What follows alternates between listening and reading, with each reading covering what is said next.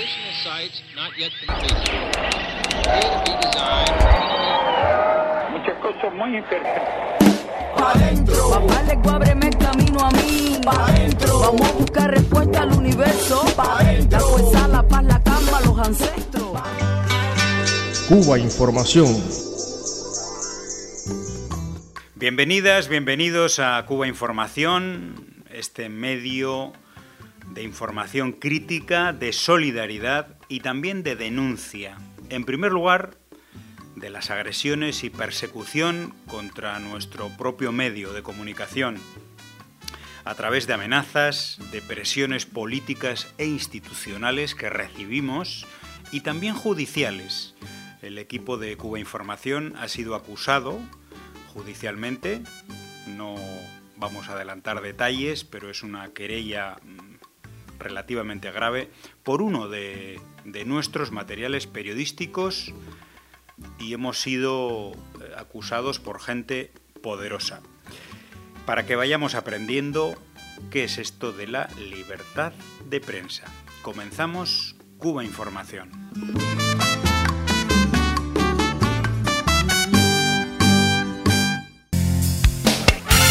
Volvemos al batazo. Una participación de casi el 70% en unas elecciones se puede catalogar como unas elecciones con alta abstención? Bueno, pues si es en Cuba, parece que sí.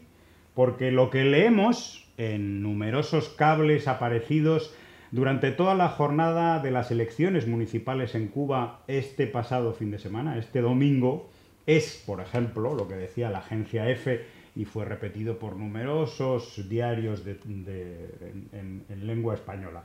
Baja afluencia en las primeras horas de las municipales en Cuba. Bueno, ya estaban anticipando el resultado a las pocas horas de, de- de que fuera la participación. Cuba se asoma, se asoma, todavía ni, ni se sabían los resultados eh, definitivos, a la más baja participación en unas elecciones municipales. Y el diario público, supuestamente progresista y dándole cancha también a este mensaje, la abstención y los votos anulados acaparan las elecciones municipales en Cuba. Un tuit de Luis de Jesús que dice, casi el ses- el 70% del electorado participó ayer en las elecciones de delegados en Cuba. En cualquier otro país eso sería una cifra alta, pero en Cuba es solo el 68,58%. Del total de votos fue válido el 89, pero el titular nos dice que los anulados acaparan las elecciones municipales. ¿Qué te sale de todo esto, Lázaro? Amigas y amigos de Cuba, del pueblo cubano la revolución, esto es el batazo. Eh, lo, que, lo que saco, o sea, lo que puedo resumir de esto es eh, lo que hemos estado comentando y venimos comentando. Hay un doble rasero, hay una, y este doble rasero también eh, lleva como, digamos, como estilete eh, la, intensa campaña de manipulación de desinformación que tiene su, su centro, digamos, de, de poder o, de, o de transmisión el estado de la Florida, Miami. Y esto también viene unido a la, estrategia y la guerra que impulsa desde el Departamento de Estado de los Estados Unidos y sus agencias eh, eh, de desinformación, también eh, unida a la CIA. Es decir, que hay todo un, entramado que lo que estamos viendo, digamos, la, la punta del iceberg de manipulación, de guerra mediática y comunicacional hacia Cuba, que eh, vemos estas cosas, ¿no?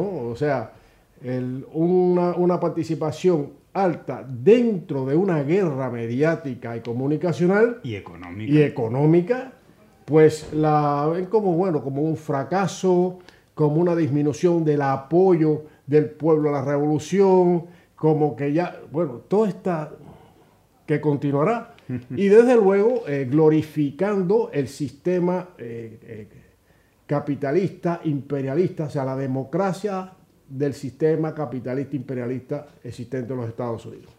Bueno, un tuit de El Necio. Te doy un dato. para que algún payaso te infle. La participación en las elecciones de medio término este año en Estados Unidos fue 47%. Sin embargo, ya a las 2 pm en Cuba había rebasado esa cifra. La campañita fue un fracaso y lo saben. Y es que mm, repasemos algunos datos comparativos de elecciones locales, municipales. Estamos hablando de elecciones mm, que no son siquiera a la elección de, pues, de la Asamblea Nacional, es decir, las generales. Eh, y en estas siempre hay una participación menor. E indudablemente, como decía Lázaro, hay una situación, una coyuntura económica muy grave en el país y lógicamente baja la participación, pero aún así es una participación casi del 70%, es muy alta en cualquier caso eh, en términos relativos eh, con otros países. En Francia, en el año 2020, elecciones locales, 45% de participación. En Chile, 2021, 43%. En Italia, 2022, el 41%. Por cierto, un dato interesante, ha subido bastante, más de 8 puntos, 8 puntos y medio, el número de mujeres que han resultado electas como delegadas de circunscripción, es decir, esos representantes que tienen las comunidades, las vecindades en Cuba, eh, ha sido al final el 43,8% de todo el conjunto de delegados y delegadas son mujeres. Otro tema a destacar, ¿verdad? No, no, importantísimo y lo que refleja claramente es la participación activa de la mujer en igualdad de condiciones al hombre en las eh, cuestiones que deciden eh, la vida, el día a día en el país. Es decir, ocupando, eh, asumiendo responsabilidades en cargos importantes y sobre todo ganando el, ganándose el prestigio dentro de la población, dentro de, las, de la circunscripción donde actúa. Yo creo que es una, es una muestra de, de participación amplia del pueblo, de los sectores de la población que son eh, postulados y elegidos por el pueblo en cada circunscripción. Hay que decir una cosa, que hablan dentro de los ataques que recibe la, la, resolución y, y van dirigidos contra el pueblo, contra la conciencia del pueblo, está el que no hay partido. O sea, esa es una matriz de opinión también que constantemente está revelando. No hay partido. Sencillamente no hay partido, hay un partido. Dice, hay un partido, pero es un partido que no postula, no elige y no tiene un carácter electoralista. No participa en estas no elecciones. No participa en las elecciones. Nunca participa. Entonces hay, que... Hay que dice, no, no hay, no hay partido. No, pero es que tienen instalado en la conciencia, en la médula, que tiene que para que haya democracia tiene que haber partido. Y hay que decir que el sistema de partido en Cuba antes del primero de enero de 1959 fracasó estrepitosamente. Fracasó estrepitosamente y no responde a la historia de, de las luchas del pueblo cubano por su verdadera independencia y soberanía. Otra de las cosas que decían en estas horas es que, bueno, que habían tardado en, dar los resultados, que había habido un retraso. Bueno, estamos hablando de que durante, el, eh, durante la jornada del domingo hubo hasta cinco partes electorales y el último sexto, que no es el definitivo, se, daba el, lunes, el, lunes, al día siguiente. Bueno, eh, eh, un tuit de unos días antes de Luis de Jesús decía ha pasado una semana y en Estados Unidos todavía están contando los votos de las elecciones de medio término. Todo el mundo lo ve normal y nadie lo cuestiona. Pero si esto ocurriera en Venezuela, Bolivia o Cuba, ya estaría la OEA gestionando un golpe de Estado. Sí, claro. No, no, no, eso seguro. Eso seguro, pero es que ahí está la, eh, digamos, el, doble rasero y el cinismo también de, todo esto, de todos estos medios, estos oligopolios mediáticos que tienen detrás las corporaciones. O sea, hay un, hay un marcado interés, eso no, estamos descubriendo el Mediterráneo, por demonizar todo, todo lo que ocurra en Cuba, sea en positivo o negativo, todo. No hay, no hay, una, no hay margen para, la decencia informativa y eh, eso eh, lo vemos día a día, la guerra que, eh, está presente en cada, en cada acción de los medios eh, hegemónicos del gran capital. Y ante eso, pues siempre Cuba, el pueblo, la revolución con la verdad, con la dignidad y desmontando todo esto, desmontando, luchando contra en esta guerra en, en unas condiciones lógicamente desiguales. Hay un bloqueo económico, financiero y comercial que afecta toda la vida y todos los sectores de- del país, del pueblo cubano, y a pesar de eso, esa participación yo la considero que es un éxito, un éxito, y significa que hay una mayoría de pueblo comprometida con la revolución y es, y es parte de la revolución, es el que construye, el que dinamiza, el que hace avanzar la obra revolucionaria. Bueno, un último tuit ya para despedir este primer tema sobre las elecciones, que a mí me ha hecho particularmente mucha ilusión. Paquito el de Cuba ha sido elegido como delegado de su circunscripción. Paquito el de Cuba, como bien se sabe, un activista por, por, la, por los derechos eh, de las personas LGTBIQ+, eh, una persona que ha luchado por- en favor del código de las familias, bueno, un luchador eh, realmente eh, y un activista social. La alegría de las jóvenes del colegio electoral que vinieron a mi casa a darme la noticia de mi elección como delegado del poder popular. Fue el primer shock sobre el compromiso que ello implica en mi comunidad y con Cuba. Bueno, pues felicidad, felicitaciones a Paquito. Lo, lo felicita- lo felicitamos de todo corazón porque merecido, muy merecido, el, el pueblo que lo eligió, pues reconoce en él un extraordinario activista social, comprometido con su comunidad, com- comprometido con los valores eh, que impulsa la revolución y yo creo que es un ejemplo también de eh, la diversidad que, que existe en, la, en el país y reflejado en, la, en los cargos que se van asumiendo a partir de, de este proceso electoral. Cambiamos de tema y vamos a hablar de pelota, de béisbol. Un tuit de Miguel Colina. Para los que dicen que no hay presiones, chantajes, sanciones, consecuencias y peor, que no hay bloqueo, solo les invito a leer para que vean lo que le sucede a peloteros cubanos de las grandes ligas de Estados Unidos que aceptaron representar a Cuba en el clásico. Bueno, es una, ha sido una noticia importante y es que por primera vez varios jugadores de, de béisbol que juegan en, en ligas profesionales eh, fuera- de fuera del país, sobre todo de Estados Unidos, de las grandes ligas. Es el caso de Andy Ibáñez en los Detroit Tigers, Joan López en The New York Mets y también eh, está Elian Leiva que juega en México. Mm, Me han dicho que también hay un cuarto jugador, que ahora mismo no tengo su nombre. Bueno, pues han sido convocado- convocados por la, por, la, por la selección oficial de Cuba eh, para participar dentro de la, sección, eh, de la selección oficial de Cuba en el Clásico Mundial 2023. Bueno, pues automáticamente se ha disparado la campaña contra estas personas. Joan López, Andy Sánchez y Elian Leiva son los Judas Iscariote de la pelota cubana, leemos en una de estas publicaciones contrarrevolucionarias. Y por supuesto, otras como antes de comenzar el quinto clásico es ya una derrota para el régimen y la Federación Cubana de Béisbol.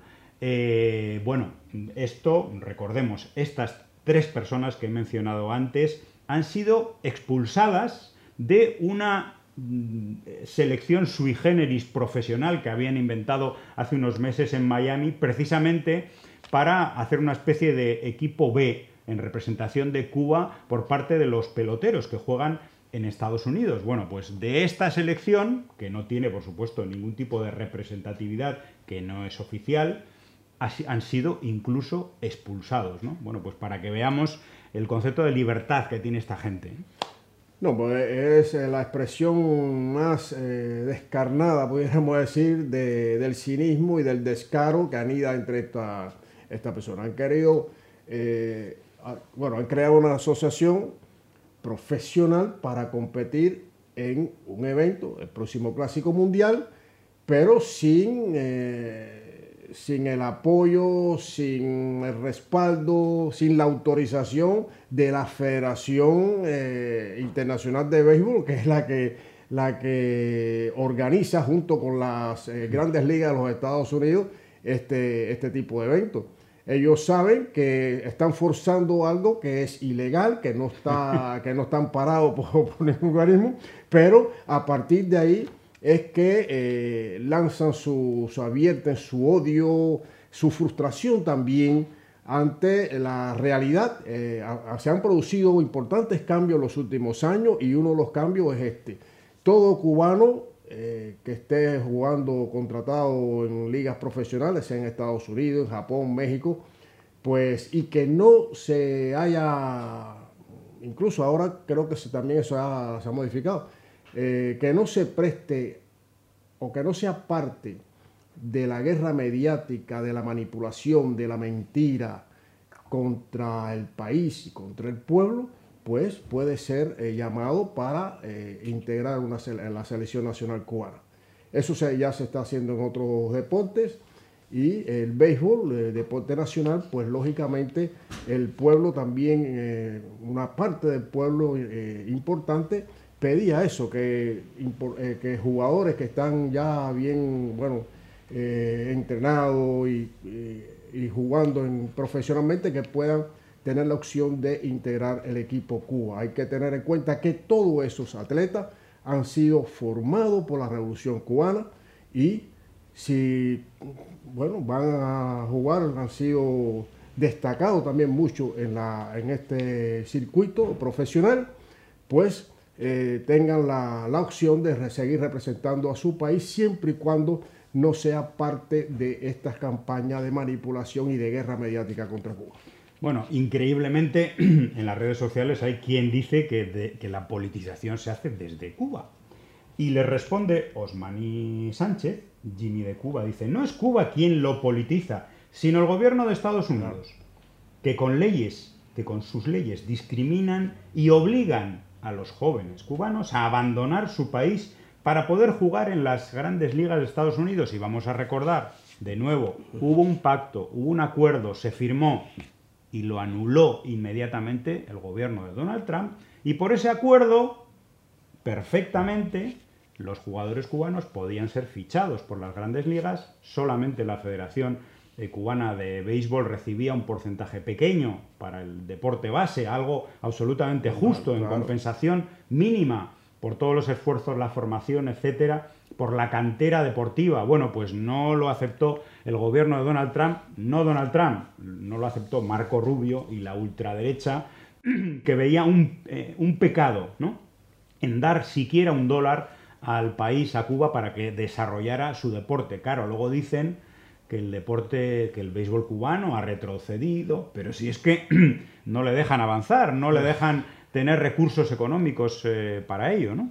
Claro, no, no, y, y también no le dejan tener recursos económicos y estimulan con ese tipo de políticas las salidas ilegales. Claro, Porque- les obligan a salir ilegalmente del país, romper con el país, romper con la Federación Cubana, con toda la oficialidad del deporte cubano y les prohíben, además, eh, ingresar un solo dólar de impuestos en la isla. ¿no? Sí, sí, porque hablan de, no, para que no vaya a los bolsillos del régimen. O sea, es que es, una... Es El una- presupuesto público, ¿no? El presupuesto, exactamente. Pero eh, bueno, esto es una prueba de la voluntad de la Federación Cubana de Béisbol de ir incorporando aquellas figuras formadas, hay que repetir, insistir, formadas por la revolución para que participen, representen a su país en los eventos internacionales. Bueno, ojalá este acuerdo que se anuló, ojalá algún día se pueda recuperar.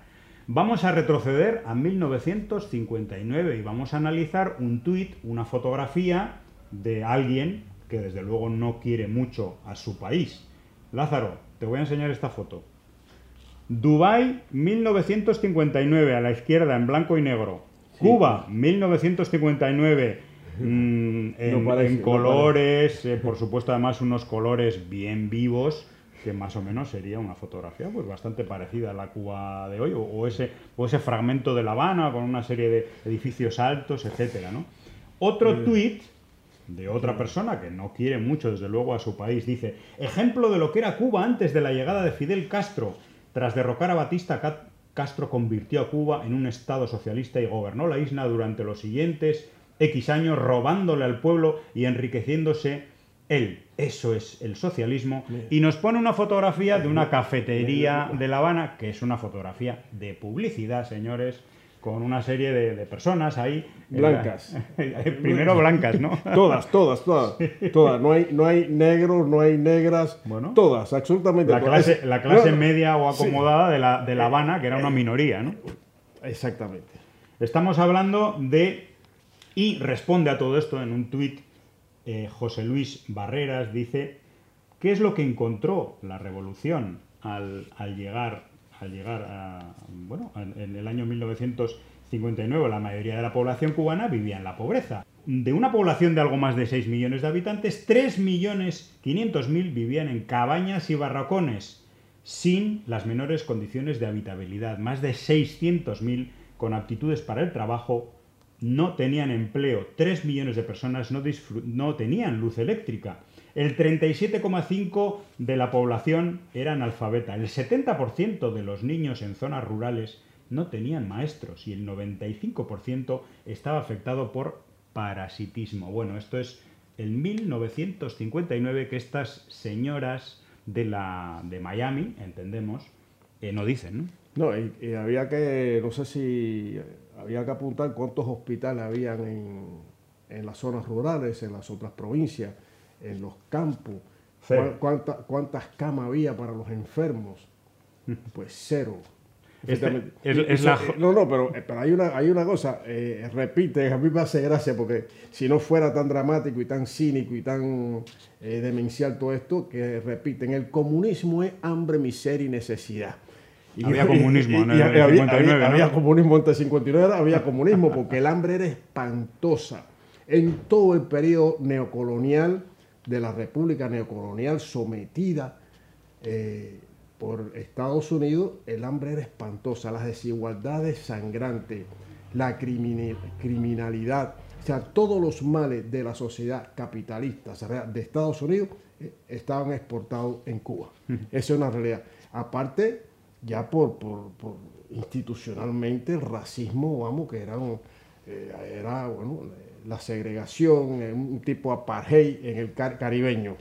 Esa era Cuba antes del 1 de enero de 59. Pues resulta que una persona negra como Berta Soler, una- la líder de las Damas de Blanco, decía hace no mucho en Madrid que era que esa Cuba era una joya de oro, la tacita de oro, ¿no? Se llamaba, ¿no? Bueno, Increíble. para algunos y no precisamente para sus para su familia, suponemos que no no precisamente para su familia, una familia negra eh, que seguramente pasaría todas las Vamos, sin duda. todas sin las duda. necesidades de la gran mayoría de la población negra en aquella Cuba de entonces. Bueno, hablemos de Internet, porque nos dice Rob, de acuerdo a su peor enemigo, la CIA, Cuba ocupa el décimo lugar en acceso a Internet en una lista de 20 países de América, a pesar de que dicen que el gobierno cubano limita Internet. Y en esta lista, bueno, pues aparece el primero Canadá con el 97%, Estados Unidos, Chile, pa, pa, pa, pa, pa, y Cuba es el noveno, noveno lugar con el 74, pero, pero hay muchos países por debajo de Cuba. Quiero decir que incluso en la situación de bloqueo tecnológico, Cuba ha sido uno de los últimos países, vamos a decir, en despegar en el tema de Internet por dificultades económicas, no por trabas eh, políticas como nos dicen, pero curiosamente ahora se está situando en los puestos de arriba. Sí, eh, bueno, no solo que se está situando los, en los puestos de arriba en cuanto al desarrollo tecnológico, que bueno, poco a poco se va haciendo, sino también en cuanto al capital humano que eh, se está formando para dar un impulso importante a, esta necesidad de- del mundo, del país del mundo, que es el desarrollo de Internet, eh, como fuente también de, impulso, como eh, combustible, vamos a decir así, de impulso al desarrollo económico del país. Pero hay que recordar que fue Estados Unidos con su política de bloqueo el que ha impedido, impedido durante todos estos años de que comenzó eh, el desarrollo a nivel internacional de esta, de esta vía de, bueno, de- con un alcance importante en todas las sociedades, digamos, modernas, desarrolladas, pero fue Estados Unidos el que impidi- impidió durante tantos años que Cuba accediera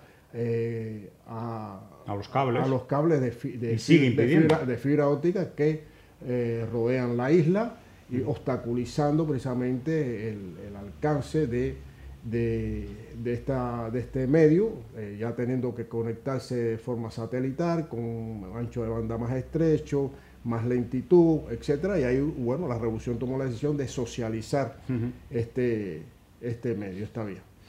Bueno, pues hablando de Internet y hablando del bloqueo y, en los avances de Cuba, que indudablemente no está en, el- en el- en la situación óptima, pero ha habido un avance importante, eso a pesar del bloqueo, que impide, por ejemplo, nos dice David Emax, para los que argumentan que el bloqueo es mentira. Esto sucede cuando eres informático, necesitas información para estudiar en algunos sitios del mundo, en ocasiones únicos o con contenido necesario. Bueno, pues te aparece un mensaje en el que te dice que el Departamento del Comercio de Estados Unidos pues te impide acceder a esa información, sencillamente porque tratas de entrar desde Cuba.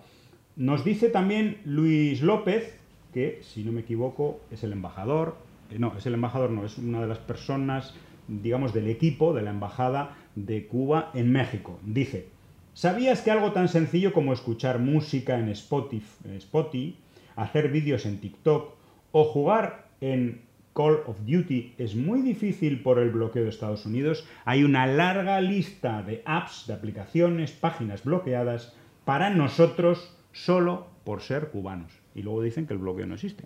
No, y que no existe la eh, que no existe bloqueo y después hablan de libertad de expresión, libertad de y cuando bueno, las páginas que han bloqueado, los, los, eh, canales que han bloqueado, que han eh, censurado, o sea que dice, bueno, claro, todo lo que no vaya en la dirección que ellos eh, quieren, que no que incluso que cuestionen también eh, ese, ese poder. Hay que ver eh, bueno, todo lo que, lo que está sucediendo en los últimos meses con, con, con esto. eh, pues dicen que no, y lo borran, lo eliminan. sin justificación, sin nada, porque sí. Entonces ahí vemos también el cinismo, el doble rasero de todo esto. O sea, cuando hablas de libertad de expresión, pones el foco en Cuba, no en ningún otro país del mundo, ninguna otra región, pero cuando se dicen verdades, se argumentan y cuando y no conviene esas verdades, pues eliminan el, el canal. Es un descaro. Todavía yo no sé si volverá. Nadie sabe al día siguiente lo que hará. Rompe todos mis esquemas, no confiesa ni una pena, no me pide nada a cambio de lo que da.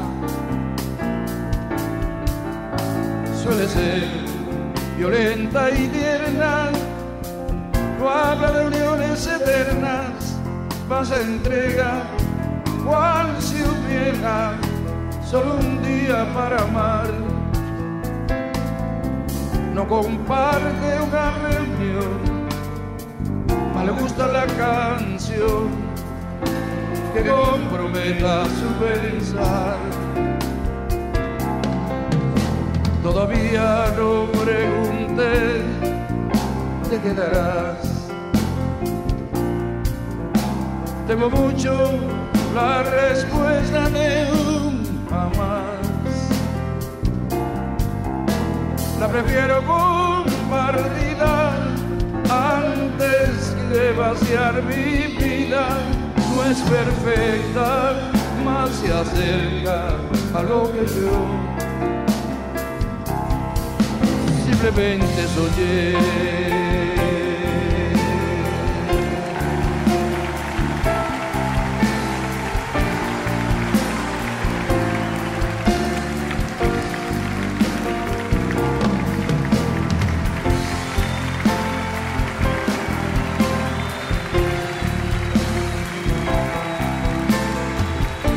Emilio en bajo, Omani Sánchez en la batería, Miguelito.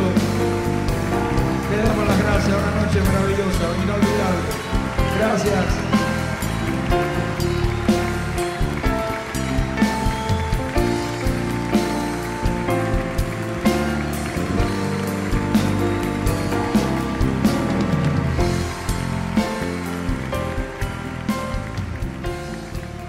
Vamos a conversar con Belinda Sánchez, ella es la directora de Inmunología e Inmunoterapia del Centro de Inmunología Molecular de La Habana, este centro bueno, eh, emblemático en la isla que junto al Instituto Finlay eh, bueno, pues tuvieron la tarea de la creación de las vacunas soberana, que han sido bueno, pues, eh, realmente la razón por la cual Cuba ha podido hacer frente a la epidemia, a la pandemia de la, de la COVID-19 precisamente con vacunas, con esfuerzo propio, algo que realmente es un hito a nivel mundial y, más aún en un país del sur, de este sur global, tan dependiente precisamente de, las, pues de la industria farmacéutica multinacional, eh, un país además bloqueado por, por, la primera potencia mundial, Estados Unidos. Belinda, muchas gracias por, la, por este diálogo, esta conversación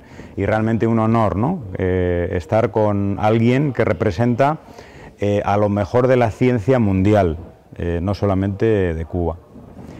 Eh, me gustaría que nos contaras, porque eres también, has recibido la orden de heroína del trabajo junto a, otros compañeros y compañeras de, tu equipo, ¿cómo, ¿cómo, se propone Cuba hacer frente a, a esta situación, a esta pandemia? ¿Cómo se impone unos plazos determinados para crear una vacuna y cómo lo hace esto en un contexto de bloqueo económico y con los únicos recursos de un Estado, de un pequeño Estado. Bueno, gracias por la oportunidad de compartir con ustedes. Eh, bueno, Cuba eh, se enfrenta a la pandemia en una situación de país eh, muy diferente a otros en el sentido de que el desarrollo de la ciencia en Cuba fue prioridad para el Estado cubano desde el principio de la revolución. Fidel y los dirigentes de la revolución tuvieron muy claro desde el inicio que había que formar médicos, que había que formar científicos, que había que formar ingenieros para podernos desarrollar y que la cultura y la ciencia tenían que formar parte de nuestra vida para poder ser soberanos y ser autónomos. Por tanto, eh, cuando llega la pandemia, nosotros ya tenemos muchos años de experiencia de vida científica, de formación de profesionales, de haber hecho vacunas para niños, para enfermos de cáncer, para enfermedades, eh, tratamientos para enfermedades autoinmunes. Por tanto, nos sorprende sabiendo hacer. Entonces, estábamos preparados y además conscientes de que si nosotros no nos enfrentábamos a esta pandemia intentando ser autónomos y haciendo nuestras propias vacunas, probablemente estaríamos en la lista de países que aún no han podido vacunar a su población completamente o si hubiéramos tenido la oportunidad de acceder a las vacunas, probablemente nos hubiéramos visto impedidos por un problema económico de poderlas comprar. Es decir, que teníamos que enfrentar esto y teníamos un saber hacer en Cuba. 30 años de una biotecnología sólida, porque en Cuba se hace ciencia desde los años 60, pero eh, también se, se invirtió en biotecnología y hoy tenemos centros que son incluso empresas biotecnológicas reunidas incluso en una organización empresarial mucho más grande que reúne a más de 33 empresas, entre la Biocuba Pharma, que, eh, en la que está la industria farmacéutica, la industria biotecnológica, y estamos hablando de que cuando la pandemia nos llega a Cuba en el marzo del 2020, eh, se hizo un llamado a los científicos y los centros que más involucrados habían estado en primero porque tenían las tecnologías, las plataformas para hacer vacunas y habían estado más involucrados en este tipo de, generación de productos biotecnológicos, fueron llamados y eh, a pensar en proyectos vacunales, que no fue lo primero que hicimos cuando ya la pandemia llegó, lo primero que tuvimos que hacer, además de eh, dar el paso al frente a muchos científicos y muchos jóvenes de las universidades para incorporarse a los laboratorios para hacer diagnóstico de PCR, de COVID, como en el mundo entero hubo que hacer.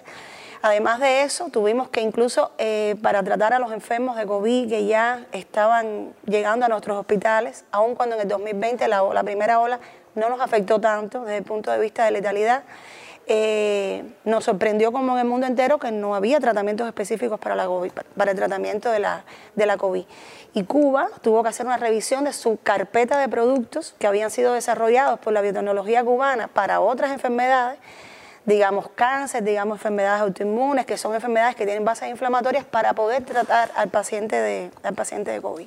Y así en los protocolos cubanos que además fueron cambiando a partir de que se fue entendiendo la enfermedad en el mundo y que la ciencia se socializó mucho en el mundo entero, eh, fuimos cambiando esos protocolos, perfeccionándolos y el paciente cubano fue tratado con productos cubanos, con interferones cubanos, con péptidos que se estaban en ensayos clínicos para enfermedades autoinmunes, con anticuerpos monoclonales que se desarrollaban en mi propia institución eh, para el tratamiento de- del cáncer. Y, y con esto pudimos nosotros salvar muchas vidas, muchas vidas cubanas. De hecho, muchos de estos productos recibieron autorizo de uso de emergencia por la Agencia Regulatoria Cubana. Y en medio de todo esto, de este hacer, un grupo de científicos estuvo también dedicado y llamado por, el, por nuestro gobierno a hacer lo imposible y lo posible por, desarrollar nuestras propias vacunas. Nosotros estábamos seguros de que nosotros podíamos hacerlo. Que la vacuna iba a funcionar o no, había que probarlo. Pero de que las podíamos hacer, la podíamos hacer. Nuestros obstáculos que siempre tenemos que sortear con el tema del bloqueo estaban presentes. Nosotros tenemos una manera de hacer ciencia en Cuba que a diferencia de otros laboratorios de los países desarrollados, en las que tenemos acceso constante cada vez que se hace una investigación a poder comprar los reactivos necesarios y en cuestión de, días puedes tener el producto en el laboratorio, nosotros esas facilidades no las tenemos, se nos, se nos impide muchas veces llegar a lo que necesitamos de forma rápida. Y entonces nosotros tenemos que con mucho tiempo de antelación pensar muy bien en la investigación, eh, porque se nos demora la llegada de los productos. Por tanto, cuando la pandemia llegó y el, el país entendió que lo que había era que salvar las vidas humanas y que no había nada más importante que salvar a los cubanos, después seguiríamos haciendo lo demás. En ese instante, nuestros científicos lo que hicieron fue parar muchos proyectos de investigación que teníamos para que los recursos con los que contábamos fueran dedicados a hacer las vacunas contra la COVID. Y eso fue lo que hicimos. Entonces, fueron llamados los centros que más, más experiencia tenían en el tema de vacunas, los centros que tenían plataformas para poder hacer vacunas, los científicos más, eh, más experimentados en el tema de la inmunología, eh, lo- los, los médicos y científicos más experimentados en temas de infección, de enfermedades infecciosas. Eh, aquí participó también el, el centro del Instituto Pedro Curí, que es un especializado en enfermedades infecciosas. Entonces, eh, estuvimos todos muy vinculados y lo que hicimos fue unirnos porque un solo centro no iba a poder hacer una vacuna. Y nos propusimos proyectos de vacunas, fueron varios proyectos de vacuna que salieron de las discusiones de los grupos científicos, que se fueron reduciendo en discusiones a los que eran más posibles. Nosotros fuimos llamados ya después de algunas de estas discusiones por la dirección del país, nos reunimos y el propio Díaz Canel nos llamó a, a buscar con nuestras vacunas soberanía, porque iba a ser la forma de Cuba de, de poder vacunar a toda su población y lo más rápido que pudiéramos. De ahí que nosotros tuvimos que repensar bien nuestros proyectos y tratar de quedarnos con aquellos que eran más, más factibles desde el punto de vista de los recursos que teníamos, de las plataformas que teníamos y que podíamos llegar más rápido, siempre que además con la seguridad de que podíamos llegar bien, porque además las plataformas cubanas para hacer vacunas son plata- plataformas de, eh, basadas en proteínas, subunidades proteicas, son plataformas muy seguras. Muchas de estas plataformas han sido probadas por más de 30 años en niños, incluso se han hecho vacunas en Cuba que se han probado en niños, se, han probado o no, se utilizan en niños hace más de 30 años, recién nacidos. Por tanto, estábamos muy tranquilos desde el punto de vista de que nuestra plataforma iba a ser segura. El tema estaba en hacerlo rápido, el tema estaba en probarlo rápido con los recursos escasos que teníamos, poder llegar a las a los, eh, eh, pruebas en, modelos animales, en las cuales, por supuesto, las agencias regulatorias no permiten el paso a la clínica. Y bueno, todo esto lo hicimos en tiempo récord. El desarrollo de una vacuna normalmente toma, toma en el mundo entero, puede tomar hasta 10 años. Ante una pandemia, por supuesto, no puedes demorar tanto. Es decir, yo creo que la demora entre lo que hicimos ahora y lo que se hace normalmente está en que hay muchos más requisitos normalmente para llegar al humano, muchos pasos más que hay que dar, sobre todo buscando la optimización de los esquemas, de las dosis. En este caso, se saltan algunos pasos que la agencia regulatoria permite, fueron un poco permisivas. Por supuesto, habían pasos que eran imprescindibles y esos pasos todos los estuvimos haciendo. Hasta que nosotros ya en, en septiembre, empezamos en agosto de- del, del año 2020, estábamos ya con una, una propuesta de vacuna la primera Soberana, Soberana 01, y empezamos nuestros ensayos clínicos. Ya Soberana 02 se incorporó en, el, en octubre y en enero del 2021 estábamos probando incluso en, en convalecientes de COVID la Soberana Plus. Nosotros fuimos el primer país en proponer incluso la vacunación de los convalecientes. Ya después otras plataformas vacunales en el mundo también fueron utilizándose, pero Cuba fue la primera que planteó la necesidad de, dado que el- la persona que infectaba por COVID, su inmunidad de anticuerpos realmente no era muy elevada después de dos, tres meses, bueno, poder proteger a esa persona, sobre todo porque sabíamos que las mutaciones, las variantes iban a ir apareciendo y iban a escapar a la, a la inmunidad. Y bueno, así, así Cuba empieza y eh, de, de los cinco candidatos vacunales que fueron a la clínica, las tres soberanas, Plus 01 y 02, Abdala y Mambisa, hoy tenemos tres vacunas que fueron aprobadas por la Agencia Regulatoria Cubana y eh, Soberana 02 y Soberana Plus. Es un esquema heterólogo de tres dosis eh, combinado, que fue un esquema con el cual nosotros pudimos vacunar a todos nuestros niños. 1,7 millones, un poco más de 1,7 millones de niños cubanos fueron vacunados. Eh, fuimos el primer país del mundo que vacunó a todos sus niños. Eh, por supuesto, esto pasó por ensayos clínicos, que jamás eh, la agencia regulatoria nos permitió llegar a ese paso sin haber vacunado, haber terminado los ensayos clínicos, fase 3 de eficacia, de haber probado que era una vacuna segura y eficaz en adultos. Y bueno, vacunamos a nuestros niños, con la vacuna Dala se vacunó fundamentalmente a la población adulta. Y bueno, podemos decir que hoy la mayor parte de la población cubana está vacunada, la que es vacunable está vacunada. Y bueno, nada, es un orgullo nacional también eh, haber podido contribuir con otros países. eh, eh, la vacuna, las vacunas nuestras han llegado a otros países de América Latina. Hicimos una transferencia tecnológica a Irán. Irán hizo también un ensayo clínico fase 3 con una vacuna soberana. Hemos llegado a, Vietnam. Es decir, que nada, yo creo que, que Cuba demostró que con su ciencia podía atravesar fronteras y romper bloqueos. Cuba demostró con su ciencia, hay que decir, una ciencia basada en empresas públicas, en laboratorios públicos, en un holding de diferentes empresas que trabajan la investigación, el desarrollo, la comercialización, todo eso en un esquema de economía socialista, hay que decirlo, ¿no? que de alguna manera eh, se contrapone con el esquema de las grandes multinacionales farmacéuticas que persiguen básicamente el rendimiento económico rendimiento económico que también es lo que persiguen muchas veces, lo quieran o no, sus propios científicos. Eh, este es el contraste que podemos hallar entre un país como Cuba eh, o entre una ciencia como la de Cuba, incluso en las condiciones materiales tan com- complicadas, con, la- con el desarrollo de la ciencia en el capitalismo desarrollado. Ese es el contraste que podemos encontrar y también significa, eh, yo creo, la aceptación y la confianza con que los pueblos han recibido, por ejemplo, durante la pandemia, la llegada de las vacunas a, a la masividad. Nosotros en Cuba, es decir, la en Cuba el, el proceso está, el centro de nuestro proceso es el ser humano y es el bienestar del ser humano. Y es una, una sociedad que busca eh, la satisfacción que, por supuesto, con todo el bloqueo y todos los, los problemas y obstáculos que hemos tenido que atravesar durante estos años y seguimos atravesando, eh, tenemos muchas carencias económicas eh, que podremos saltar algún día seguramente, pero estamos buscando todo el tiempo garantizar salud, garantizar educación, garantizar cultura, la espiritualidad del ser humano. Y yo creo que tocando esas esencias, la ciencia no escapa de todo eso. Es decir, nosotros tenemos una vinculación absoluta entre lo que es la revolución y la ciencia revolucionaria. Es decir, nosotros no hacemos ciencia que es una ciencia, yo creo que como decía siempre, como científica no puedo decir que algo en ciencia no sea interesante. Todo en ciencia es interesante porque ciencia es conocimiento. Y de hecho de mucha ciencia que hacen otros, nosotros nos nutrimos. Y, pero nosotros hacemos una ciencia que generalmente es una ciencia aplicada. Hay otros, por ejemplo, en Cuba que están haciendo una ciencia que está aplicada al- a la energía, otros hacen ciencia aplicada a la, a la tecnología, hay quien hace ciencia aplicada a la agricultura, buscando resolver problemas de país. En el caso, por ejemplo, de nuestros centros, hacemos fundamentalmente una ciencia muy relacionada con los problemas de salud de la población cubana.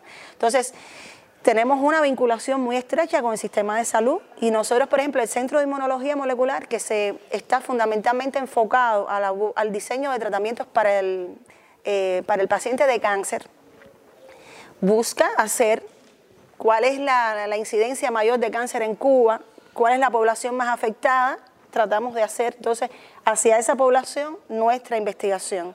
Y entonces, eh, y por, supuesto también nos abrimos un poco a, otras más pequeñas, pero siempre intentando resolver el problema de salud que salud pública nos pide. Incluso nosotros no solo hacemos productos innovadores, también hacemos productos genéricos, es decir, aquello que ha resuelto el problema, un problema de salud que también existe en Cuba. Si el mundo lo resolvió y nosotros podemos hacer un biosimilar o un genérico, nosotros lo hacemos. Es decir, estamos enfocados a eso. Y eso es algo que nos diferencia, nos diferencia. Y los ingresos, por ejemplo, que estas son empresas que pertenecen al Estado cubano. Entonces nosotros hacemos un ciclo completo, es decir, los centros biotecnológicos hacen un ciclo completo de la investigación a la comercialización y parte de la entrada, una gran parte de la entrada va al Estado cubano a resolver problemas que son nuestros propios problemas, los problemas de mis hijos, los problemas de mis padres. Entonces, y otra parte va a, a invertirse en la propia empresa, en BioCuba Pharma, es decir, en las empresas que exportaron y en las empresas que no han podido exportar, pero que resuelven otro problema de salud de la población, la, producción de genéricos de pastillas, inyectables, insulinas, por ejemplo. Entonces, eh, yo creo que en eso radica también un poco la, la diferencia entre unos y otros. Y porque el pueblo sabe que es así, y porque además nosotros somos el pueblo, y porque yo fui vacunada cuando niña, y porque además vacuné a mis hijos, hay una confianza absoluta en la ciencia y también, y por eso yo creo que en Cuba se nos dio que nosotros, el, el, pueblo agradecía a los científicos, nosotros decíamos, nosotros somos quienes agradecemos la confianza que la gente tiene. No hemos tenido que explicarle demasiado a nadie, hemos explicado todo, pero no, no porque hubiera que convencer a la gente de que estábamos haciendo una ciencia segura. La gente sabía que estábamos haciendo una ciencia segura. Era porque el pueblo es un pueblo culto, instruido, que, al que hay que explicarle lo que hacemos para que lo sepa explicar, para que lo sepa compartir, pero realmente era un pueblo convencido de que estábamos haciendo. Era, la, la gente iba orgullosa y contenta a vacunarse. Los niños fueron a vacunarse que casi no lloraban, lo cual no es, no es normal. También la etapa de COVID es una etapa que socialmente trajo otras cosas, ¿no? Y el, para los niños fue una fiesta ir a los vacunatorios. Pero realmente pedían su vacuna, entonces los padres iban muy contentos, confiados. Entonces yo creo que eso fue en Cuba. Belinda, ¿y qué piensas o qué sentías cuando al oír o al leer en aquel escenario tan complicado de la pandemia, de la eh, de los primeros momentos de la vacunación masiva, etcétera, cuando leías que las vacunas cubanas no servían, eh, que había desconfianza sobre las vacunas cubanas.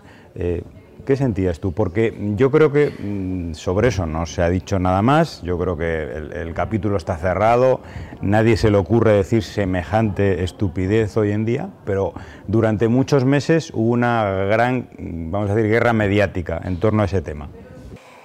A ver, yo creo, nosotros, yo creo que uno cuando vive convencido de lo que hace, no tiene demasiada preocupación con este tipo de comentarios. Yo, por ejemplo, yo cuando estas cosas aparecían, decía, el que lo dice, hay dos tipos de personas que lo puede decir, el que de verdad lo cree, y pienso que esa persona no es conocedora del tema, no nos conoce, no conoce Cuba, es como el que llega a Cuba y dice, ah, yo pensé que esto era un país de, personas que caminaban con taparrabo, casi que te dicen. Entonces, no nos conocían. Entonces, está el que no te conoce, que por tanto lo dice convencido, no es posible que ellos hagan vacunas.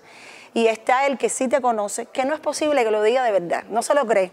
Entonces, yo creo que no nos dejamos provocar por eso. Eh, y, lo, que hicimos fue, muchos de nuestros colegas en las redes, lo que hacían era un poco a estas provocaciones, responder con, con conocimiento, con datos.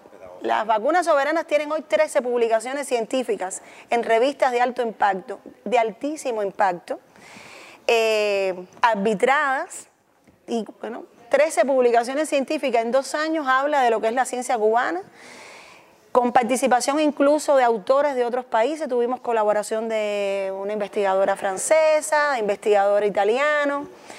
Eh, investigadores de distintas instituciones, médicos que participaron, incluso nosotros tenemos, teníamos con eso una tranquilidad enorme, decíamos, bueno, tiempo al tiempo, nosotros sabíamos que, nuestra gente no estaba desconfiando, el que estaba desconfiando o no sabía o no nos quería, no había que ponerse bravo por eso. Por último, preguntarte, eh, ¿sueñas o, bueno, o tienes la esperanza o te parecería una un proyecto interesante, realmente interesante en tu vida, participar en un proyecto conjunto con, la ciencia de Estados Unidos? Bueno, de hecho lo tenemos. eh, nosotros tenemos proyectos conjuntos con Estados Unidos. Eh, el centro nuestro, por ejemplo, hace, no solo nosotros, otras instituciones en Cuba. Nosotros tenemos una, nuestro centro se, se fundó en el año 1994. Nació a partir de un grupo de investigaciones del Instituto de Oncología. Y entonces, eh, nuestro director fundador, el profesor Agustín Laje, tuvo la brillante idea de que cada dos años celebrábamos un meeting de inmunoterapia de cáncer en el que invitáramos, no fuera un congreso abierto, sino que invitáramos a líderes de opinión en el campo. Porque si bien a veces nos costaba mucho trabajo ir a congresos para intercambiar con científicos, pudiera ser más fácil que los científicos vinieran a Cuba. Y a veces no es suficiente con la lectura de la, de la- de la literatura científica. El intercambio persona a persona es importante y cada dos años nosotros celebramos un meeting de inmunoterapia de cáncer en Cuba. Solo lo interrumpimos en el 2020 por la COVID. Para este año, la semana que viene, el 19, se va a celebrar el próximo. Y ahí nosotros invitamos a líderes de opiniones de todo el mundo que tuvieran que ver con la inmunoterapia del cáncer y muchos eran norteamericanos, por supuesto. Y por ahí han pasado muchos científicos norteamericanos. Y ese intercambio entre científicos, que no tiene nada de política detrás, ya estamos hablando de ciencia y de humanidad, entre gente que transparentemente se, se quería ayudar y quería cooperar, abrió muchos espacios de colaboración en el mundo entero y con Estados Unidos también. Y a partir de ahí, por ejemplo, nace el interés de científicos norteamericanos del Instituto Roswell Park de abrir una, una, como un puente de colaboración con los científicos cubanos. Y después que ese puente se abrió a partir de dos o tres proyectos de investigación, nació la idea de hacer una empresa mixta Cuba-Estados Unidos, que es como una, una manera, digo yo, de romper bloqueo empresa mixta que existe, se fundó, si no me, me equivoco, en el 2017, existe aún, está patente y hoy estamos haciendo ensayos clínicos con una vacuna de cáncer que está registrada en Cuba y algunos otros países, una vacuna para el cáncer de pulmón de células no pequeñas, nacida en, en Cuba, se está probando en ensayos clínicos en Estados Unidos, combinado con otro producto también. Y, y es un proyecto aún vivo, que, que tenemos. Entonces, por supuesto, yo creo que sí, Europa y Estados Unidos son líderes en la inmunoterapia del cáncer. Muchos científicos con los que nosotros tenemos intercambio, que nos gustaría poder seguir abriendo proyectos de investigación. Pero, pero bueno, yo, yo espero que, que la política no, no impida ¿no? La, estas aperturas científicas y esta, esta comunicación estrecha. Pero bueno, yo creo que las vivencias existen ya. Cuba Información. No me digan más mentiroso, no me digan más, no me digan El costo de defender públicamente la revolución cubana para un artista español puede ser muy alto. El actor Willy Toledo estuvo 10 años sin ser contratado en cine y televisión por no retractarse de sus declaraciones sobre Cuba. El ostracismo laboral, la persecución judicial y el linchamiento mediático sufridos por el actor impusieron la autocensura en muchas otras personas del sector del espectáculo.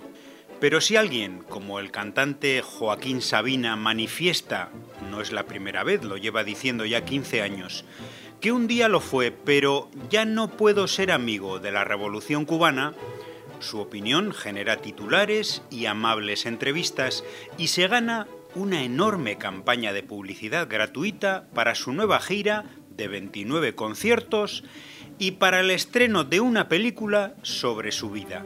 Negocio redondo para alguien que necesita pagar una deuda con Hacienda de 2 millones y medio de euros según una sentencia reciente.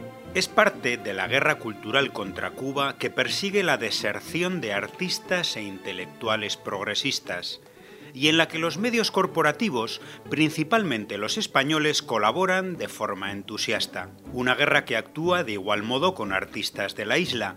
Es el caso del gran Pablo Milanés, cuya separación ya hace años del proyecto cubano fue mensaje obsesivo en la cobertura informativa sobre su fallecimiento. En las últimas semanas hemos leído manifestaciones de admiración hacia Joaquín Sabina y Pablo Milanés, incluso en diarios de ultraderecha, por quienes años atrás les insultaban. Y en todo el arco de la prensa española, decenas de panegíricos sobre ambos artistas. Ni un solo artículo, ni uno que haya cuestionado su viraje político. Es la guerra cultural cuyos agentes en el mundo editorial español entregan el premio Anagrama de Crónica a Carlos Manuel Álvarez, director de El Estornudo, un medio sostenido por el Fondo Nacional para la Democracia del Gobierno de Estados Unidos, o el premio de poesía Ciudad de Alcalá a la escritora contrarrevolucionaria Catherine Bisquet, a quien se le permitió, en presencia de casualidad Joaquín Sabina, convertir la recepción de su premio en un acto de propaganda política contra la revolución cubana. La guerra cultural que hace que hayamos tenido durante meses al cantante Yotuel Romero y su operación político-musical Patria y Vida en noticieros, diarios y shows televisivos o que consigue que el Festival de Cine de San Sebastián programe dos películas de directores cubanos y las presentaciones de ambas se conviertan en un mitin político contra la revolución. Porque el sistema editorial, de prensa, de festivales y de premios literarios, sea por posicionamiento ideológico, sea por seguidismo de modas y tendencias impuestas, ignora la creación artística cubana que no siga el pensamiento único y la línea de la oficialidad contrarrevolucionaria. Miles y miles de cantantes, poetas o cineastas de la isla que no siguen ningún patrón ni ortodoxia, que ejercen un arte libre, reflexivo y crítico sobre su país y que también necesitan espacios internacionales, son silenciados, censurados de facto por la maquinaria de la industria cultural. Eso sí, en nombre de la libertad. Tengo ojos, oídos y cabeza para ver las cosas que están pasando, ha declarado Joaquín Sabina para denunciar la deriva de la izquierda latinoamericana y que le hacen, por ejemplo, estar del lado de los que se manifiestan en las calles de Cuba. ¿Sí? Del lado de quienes, después de que Donald Trump impusiera la asfixia absoluta a la economía cubana, descargaron su ira no contra la Embajada de Estados Unidos, sino contra propiedades públicas cubanas? Sabina califica como héroe extraordinario al presidente ucraniano Vladimir Zelensky, monigote de Estados Unidos y de la OTAN, bajo cuyo mando hay batallones de ideología abiertamente nazi, que ha pulverizado todos los derechos sociales, perseguido a la prensa incómoda e ilegalizado a todos los partidos de la izquierda por ser prorrusos. Sabina tiene ojos, oídos y cabeza para alabar como una de las pocas cosas buenas que han pasado la manera en que se ha conseguido pronto y bien una vacuna para la COVID, pero no para denunciar su tratamiento como inmenso negocio que ha dejado fuera a millones de seres humanos del sur del planeta. O para recordar que en ese sur, su denostada Cuba, aun con el bloqueo más brutal, creó no una, sino tres vacunas. Sus ojos, oídos y cabeza no permiten que Sabina se entere o se preocupe de tantos artistas encarcelados, exiliados y condenados en el Estado español por delitos como el de injurias a la corona. En 2019 era el lugar con más artistas condenados de todo el mundo, 14. Por cierto, en noviembre fue estrenado sin la menor cobertura mediática No Callarem, un documental sobre Pablo Hassel, Baltonic y Elgio, tres de los raperos condenados a prisión. ¿Sabe alguien si acudió Joaquín Sabina a la presentación?